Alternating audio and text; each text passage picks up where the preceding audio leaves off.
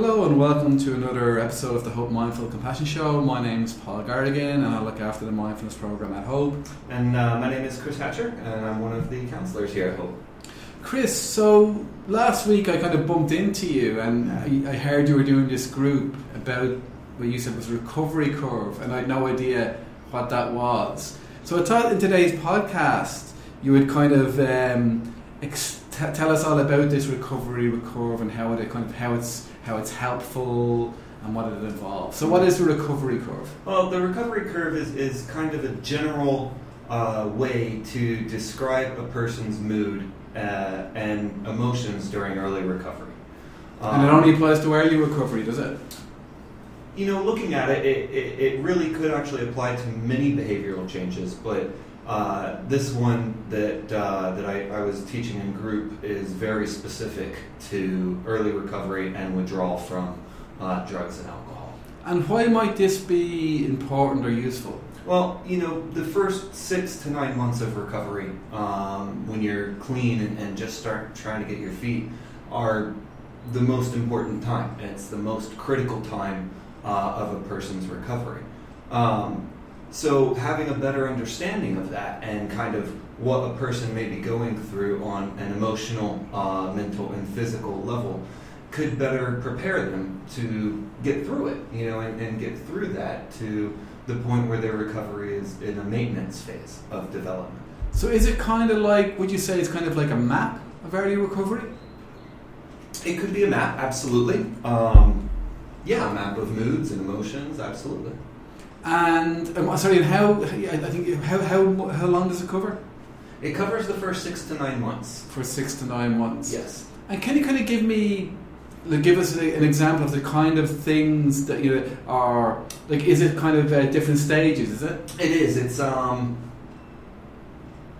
five different stages. five different? And could you could you label them? Sure. Yeah. No. The the first stage um, is actually withdrawal, detox, uh, and withdrawal from from drugs and alcohol.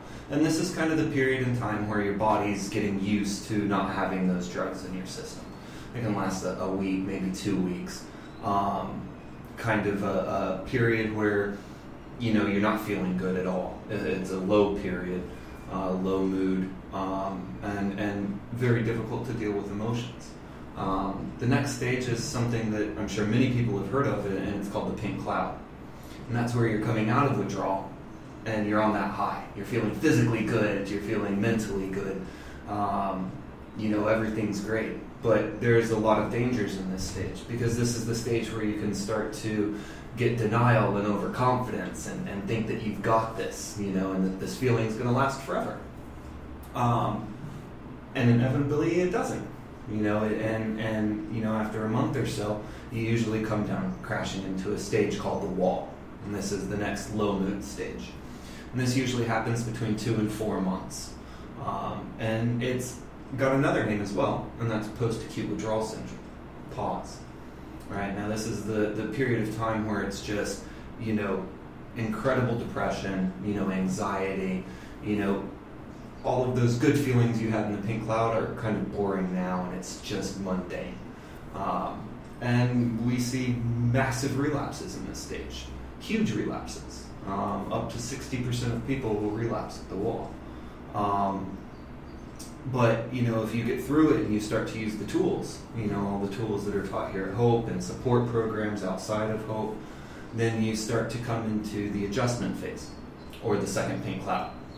And this is where all of those tools that you use to get through the wall are working for you. And you're feeling mentally good this time. You know, so with the pink cloud, you were feeling physically good. With the adjustment phase in the second pink cloud, you're feeling mentally good. And you've got that clarity back. And then you start to just slowly come down into maintenance phase. I, I can kind of really see why you're you're describing it as a curve because it really does sound like a curve. And where, where does this come from? Where does this idea come from? Uh, the idea actually is, is based uh, in the stages of change. The stage is Yeah, change. the, fi- the five stages of change, um, and it has been studied quite quite a bit um, by psychologists and psychiatrists in America, um, trying to get a better understanding of why early recovery is so difficult for people. And are are we saying this is something that's going to happen to everybody like this? You know, I've seen people who come in, they never hit a wall. They, you know, keep everything very level. But what I always see with those people is they come in and from day one, they're using the tools. Mm.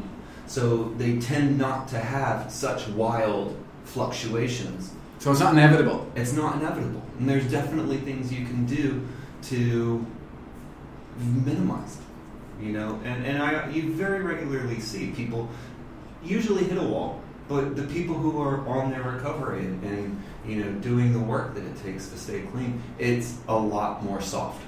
Because I'm sure, I mean, a lot of people are going to hear hear that description about the wall, and they're, you know, it's going to be a bit worrying for them. Mm. Absolutely, you know, and that's something that uh, I actually see when I'm doing this in a group and teaching this. But the reality of it is, you can make that wall almost non-existent. You know, if when you're in that pink cloud and you are feeling good, do the work. And it, like, I often kind of, you know, hear people talking, you know, clients about the pink cloud, and I mean, what? Can we be more specific about what we mean by that? Well, the pink cloud is kind of the period, i i usually the first month of your recovery. And it's a time when, you know, you've been using drugs and you've been using alcohol for quite a long time, right? Your body's quite beaten up. And the pink cloud is a stage where you don't have that. And it's the first time in a long time that you don't have that. So you get your physical health back so quickly, and it's awesome. You know, it's, it's one of the, I can still remember it from when I was, you know, hitting it. It's, it's an amazing feeling. You know, Now, we're not saying there's anything wrong with that. We're not saying there's anything wrong with feeling good, are we? Absolutely not. No, and it's it's you know a great stage of this recovery curve. It really is. Um, but if you're not aware of it, and you're not aware that it's occurring, then it can lead to other problems. You know, thinking that this is how I'm going to feel forever. Right. You know, and then not doing the things that are needed to do to stay clean.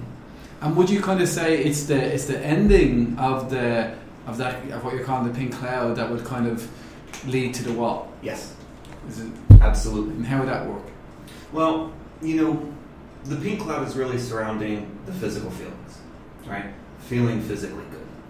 And it's great at first, but that wears off, you know, and that, you know, not saying that you start to physically feel bad, but it just becomes normal. You know, it normalizes very quickly. And once it normalizes, then all of a sudden it's not the only thing that's keeping us clean anymore. And that's the point where then all of the, the mental and emotional things start to come into play in early recovery. And what would be the kind of you know we we've kind of mentioned, but what would be the, the symptoms to look out for that someone has hit hit a, hit a wall? I mean, We see a lot of isolation.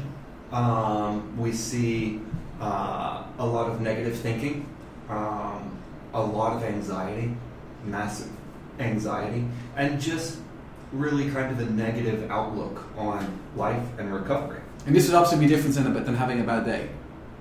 It would because this is a lot more pervasive of a feeling.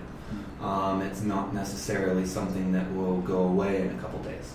You know, when, when I start to see people who have been here for, been like that for a week and had this kind of feeling for a week, that's when I would say that they, they've hit the wall. And so, and I'd imagine, like at that point, you know, that people's motivation or commitment would be starting to to kind of weaken.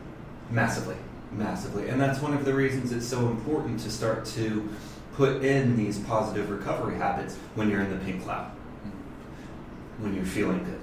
Because then when things start to wane off a little bit, then you've already got those habits established. And what what would bring that, but that hitting that wall? Like, I mean, what would allow someone to escape it? Uh, if they're in treatment, Mhm. uh, using the tools, meditation, you know, practicing CBT, um, communicating, you know, talking to people, talking about where they're at and what's going on. Um, and, you know, if you do those things, then you're going to be much more likely to feel a lot less of the wall. And might it take it? Might it take some time to kind of to get back on track again? Absolutely. Absolutely. It, it can definitely take a little bit of time. Um, but one important thing to remember is it doesn't last forever. Yeah. You know, it doesn't. It, it, it will very quickly start to level out. You know, usually in a week or two, it can it can start to get better. I mean, might somebody in that you know position start to wonder that they're suffering from depression? Absolutely, absolutely, and even other mental health uh, as well. And how, like, I mean, so, and can we distinguish between the two? Um, no, because they, they do present very similar signs. Absolutely. You know, um, So, would you say then if it's kind of, if, if, if you're going to hit that wall and it's ongoing and nothing is kind of helping you, you probably not need to go see a doctor, would you? correct. Correct. You know, if you're using the tools, you know, when you hit that, you know, four month mark and you've been using the tools, you've been going to meetings, you've been doing the things that you need to do for your recovery and it continues, then it might be time to go see a doctor. If it doesn't level out by six six to eight months. Right. I mean, from what you said there, like a second ago, it almost seems, I mean, that some people could actually experience this very, very quickly, could they? Yes. Absolutely. How quickly? How soon after they stop? I've seen it as quick as uh, probably a week. Wow. Yeah. So they didn't have that whole thing like the pink cloud and I've seen people stay in the pink cloud for two days and then hit the wall. wow, that must be scary. It, it can be, but you know, I see it as a gift to the person who experiences that because they realize the reality of it very quickly. Because most people don't hit the wall till after they leave treatment. And you talk about this second pink cloud. Yes. What's all that about? Well, the second pink cloud is if you get through the wall and you begin to feel better, right? This is where you've used the tools uh, to get through the wall and you're starting to feel mentally better, right? And these tools are just becoming kind of daily practice for you. And it's not difficult anymore, it's not a chore to do, it's just kind of a behavior that you do on a daily basis. And does this does this kind of second pink cloud differ from the first one? It does, absolutely.